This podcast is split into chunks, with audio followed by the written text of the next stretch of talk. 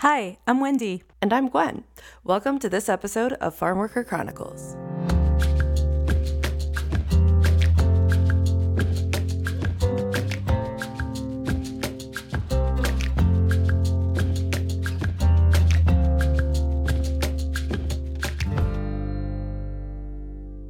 On this episode, we are sharing the story of Juan Becerra, a 77 year old Ohioan. Juan's family has a deep history of farm work, and he grew up doing farm work alongside his family. He also grew up in poverty and without a lot of stability and always wanted better for his family. He achieved this by joining the Army, where he was able to find a sense of stability in his own life and support his family in Ohio.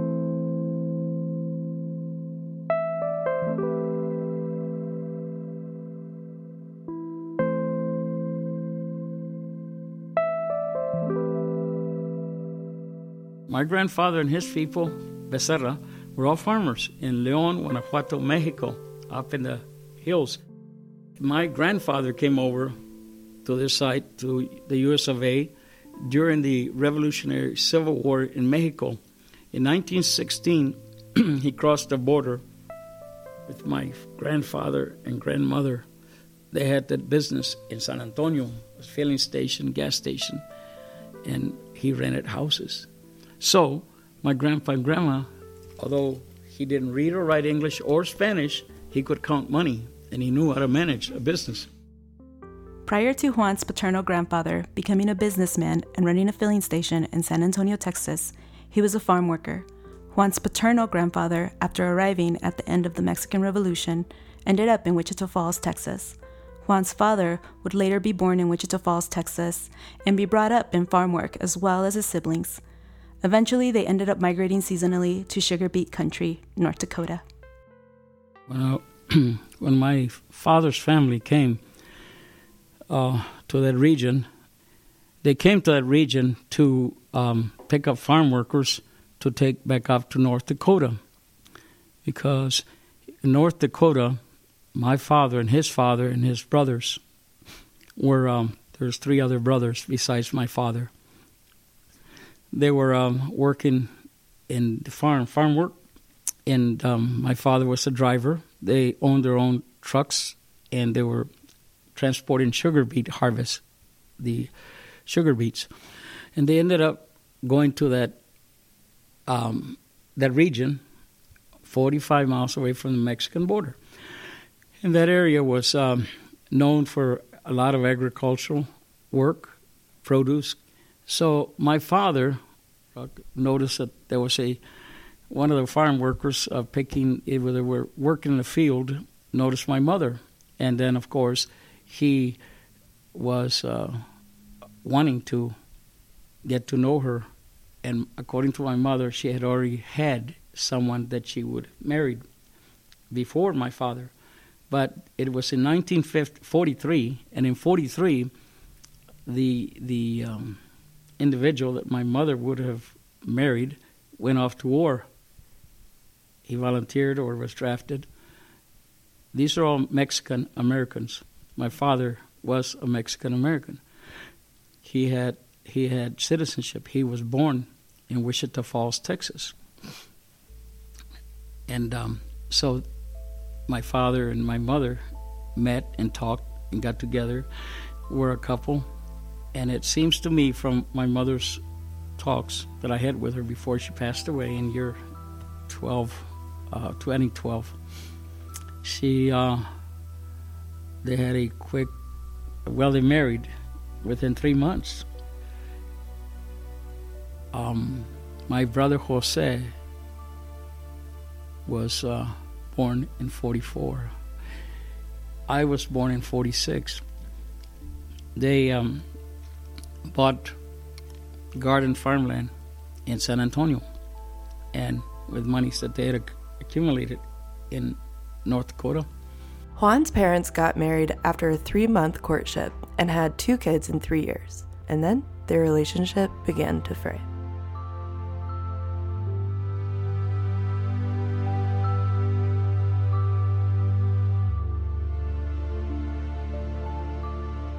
At some point, my mother and my father did separate. And when they separated, my father chose to take my older brother with him to North Dakota, kidnapped. My father and my brother were living in North Dakota for about nine months, approximately nine months or so.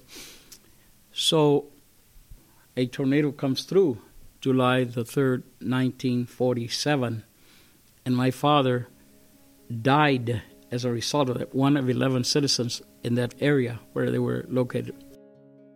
The death of his father, Juan's mother remarried, forever altering Juan's family dynamic and life.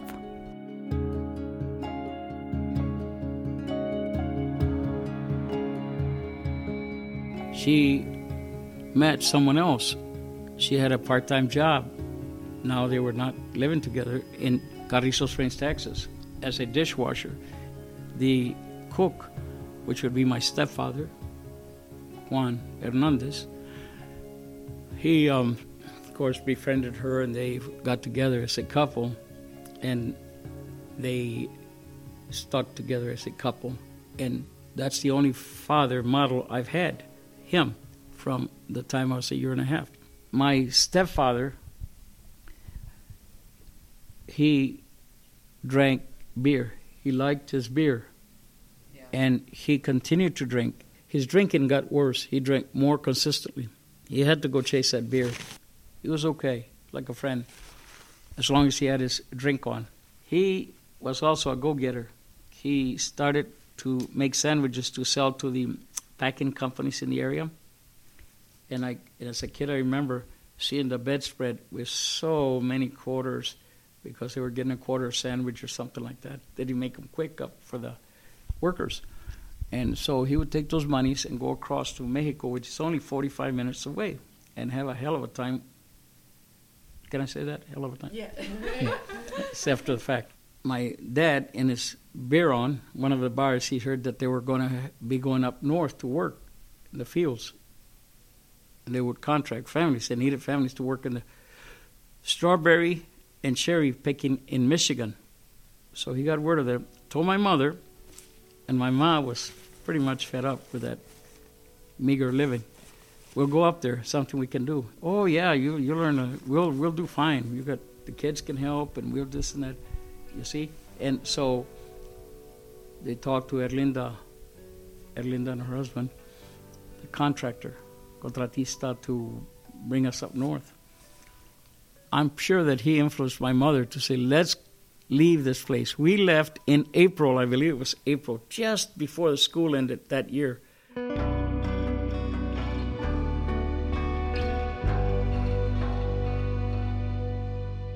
And how we came up north, we didn't come in a fancy uh, train or or uh, transport.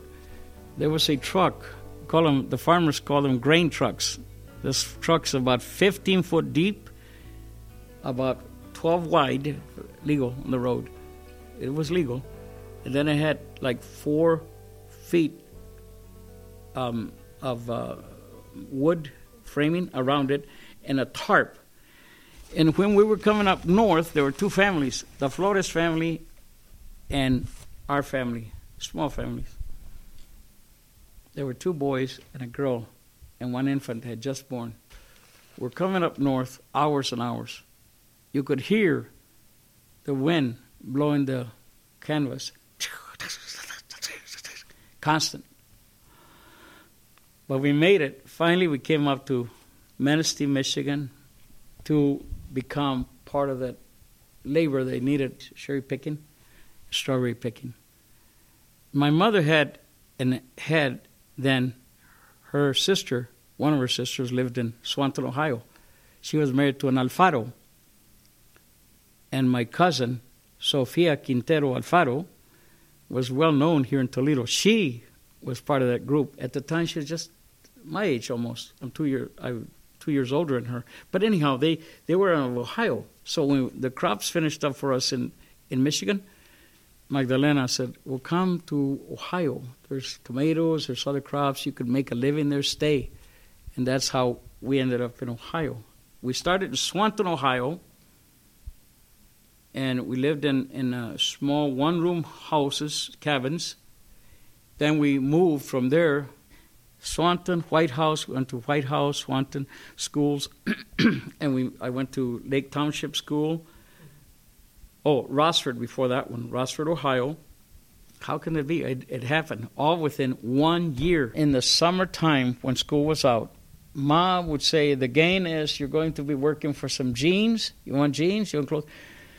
If you work, I'll set you'll learn that. We had that money set aside, otherwise there won't be enough, right? So we did that, as well as some of the other settled out um, Latinos that I talked to. They would do the same. They're not going off the summer break to go to the camp, to the camps, to the uh, lakes, and all that business.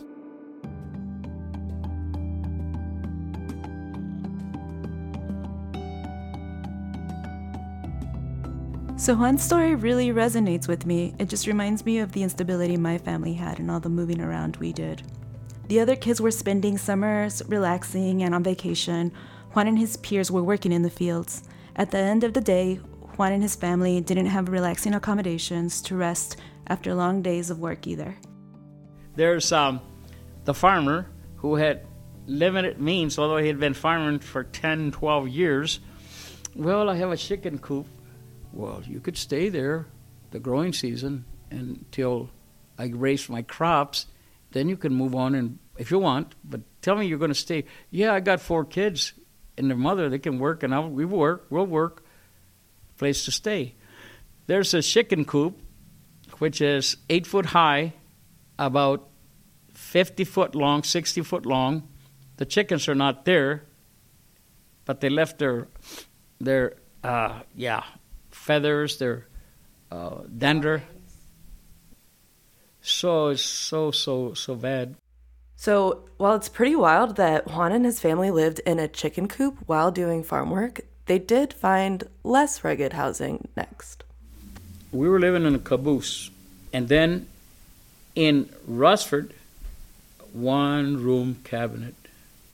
One of the two cabinets cabinet cabins is still there on Roaston Road, off of Roaston Road, just the other side of some tracks. My stepfather got a job at the Holiday Inn as a salad man, this and that, temporary. His family and he lived in one room. There was a little partition between here and where we slept. And in the front was a little area where my mother cooked and set up a, a roller machine to wash her clothes for us, four boys. And guess what? We were clean. She would that woman she she earned heaven, I know, because she worked so hard to keep us yeah, presentable. Oh my gosh.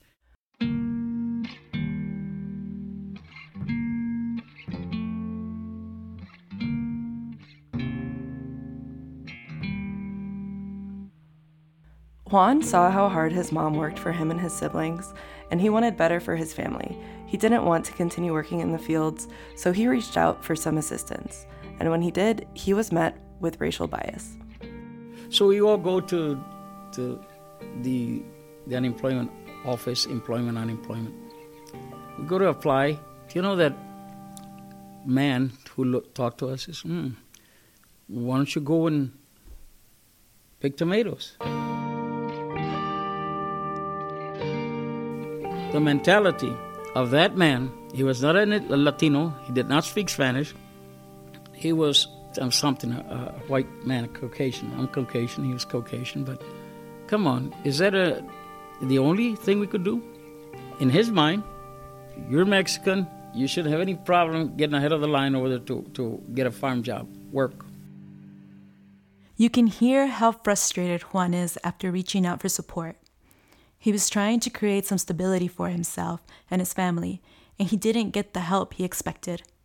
So, as a high schooler, he went down a path many would not have volunteered to take at the time.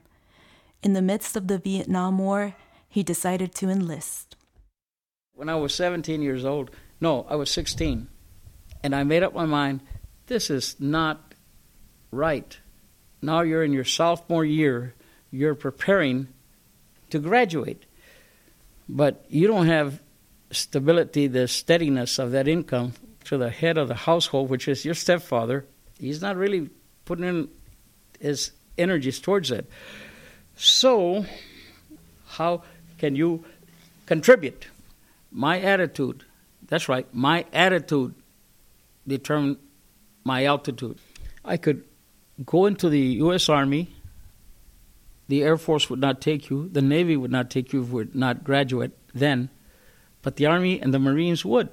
I asked her, Ma, if you sign for me, I will go into the United States Army. I will seek a profession and something I like to do. And I will uh, send money home to help the family. That was the goal that I had for them. Juan went to boot camp, trained as artillery personnel, and then was stationed in Hawaii, where he continued to receive more training. During this time, Juan was meeting his goal sending money back to his family and helping them to create a more stable life. During this time, he took on some non conventional personal pursuits like learning Russian and boxing. They had a, a, an opening for my line of work, artillery. So I went. I trained. I said, I would like to know if I may take classes to get my diploma, because I will not graduate with my class because I left in 65. I really would like to take classes because I enjoyed studying and all and learning. And they gave me a battery of tests. I passed them. Well, you, you don't have to take the classes. Well, you have classes in languages? I would like to learn Russian. I'd like to speak Russian. So I took Russian. I started to learn to the language, the Russian language, at 17 and in the educational center. Well, soon after, I see a posting the boxing uh, program is advertising for the whole, all the units that want to take volunteers. TDY, temporary duty. Mm-hmm. You'll have no military uh, job to do other than to train, train, to entertain as a boxer, any and all. I succeeded. I worked hard at that every day, every day. When I went out to compete, I said, geez, this is okay Of course, it did rearrange my nose a little bit, but uh, and it was worth it. And the reason I say that is because at the very end of the three months, after all that hard work, I said, well, there's another phase to this. Another three months to represent the USARPAC, United States Army Pacific, this region, to represent you in the 112 pound range, flyweight. Okay, I'll do that. Now I go against other competitors from the island and others around the island in my weight. And I and I was I was liking it. Never got knocked out, and uh, I gained a good reputation for that.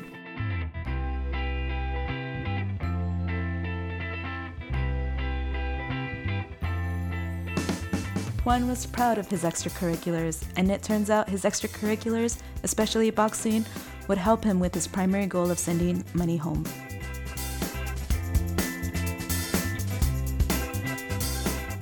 Juan shared that he made a name for himself in the boxing league and that this helped him get a promotion. That promotion and being deployed in Vietnam meant more money for Juan to send home. In the meantime, the promotions come up. Heck, I had just been promoted to a corporal, which meant more money that I could send more money home. And I said, okay, okay, I will um, apply for that. But you know what benefited me? My reputation on the post. Everyone knew me. That's a great um, find. And, and they, they saw your mind's in the right place, your heart's in the right place. You could be one of us leaders. So they gave me a promotion. The other corporal stripes were not yet weathered. And here comes another. So now I'm, I'm a young 18 year old buck sergeant, which is an E5, which is fast mobility. And that helped. So the moral of this story is if your name is out there for something like a rock star name, you're going to get promoted. so I was promoted, and I think that worked for me in one other pursuit, and that was volunteering for shotgun. They call it shotgun duty. They had riders on the passenger side to arm, to have a, a weapon to defend the passengers and crew. And that program started in 1963. So I trained. I trained for that. And I was so fortunate to go in the very last shotgun group, Shotgun 11. So I did go. And yes, I sent money home. That was the goal send money home. I kept sending money home. Every time I got paid, 25% would go home. It used to be $20 a month when I first went in. I earned $82 a month when I first went in. At the end, I earned $250 a month, which was good money back then. Then I earned in Vietnam 500 a month because it was hazardous duty. They paid you extra. I didn't, I didn't know they were going to do that, but they did. Not only did I send money home, I took care of Vietnamese. I'd go to the village nearby, maybe once a week.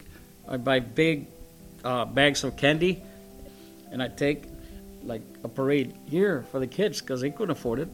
They they looked for me to go to that gate once a week. I would do that.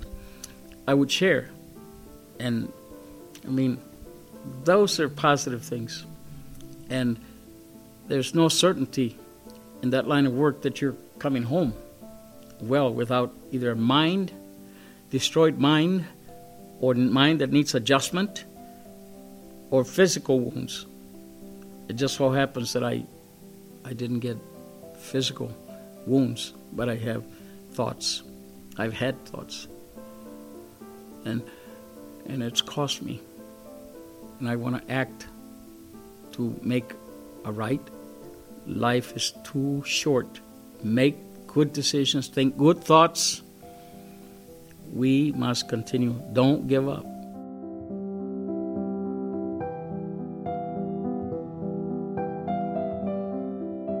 Juan is proud that he provided for his family by joining the U.S. Army. Overall, Juan's choices have allowed for him to provide for his family and positively impact his community. And he still advocates for farm workers. And farm workers, there's uh, still problems. There this region, or any region, which requires farm worker help, helpers or harvesters, if you will, we must offer as as uh, citizens offer them all the benefits that we could reasonably offer so that they can have comfortable settings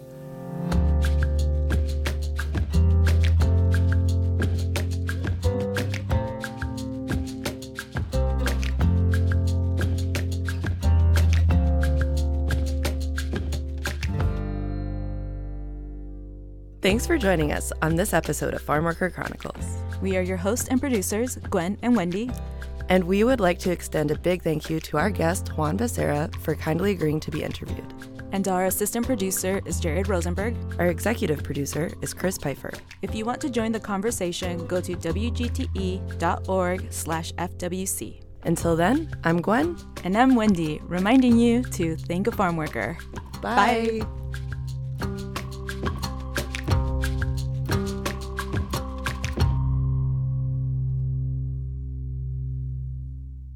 If you or someone you love is experiencing PTSD or suicidal thoughts, please call or text the Suicide and Crisis Hotline at 988. WGTE Voices Around Us. WGTE is supported in part by American Rescue Plan Act funds allocated by the City of Toledo and the Lucas County Commissioners and administered by the Arts Commission.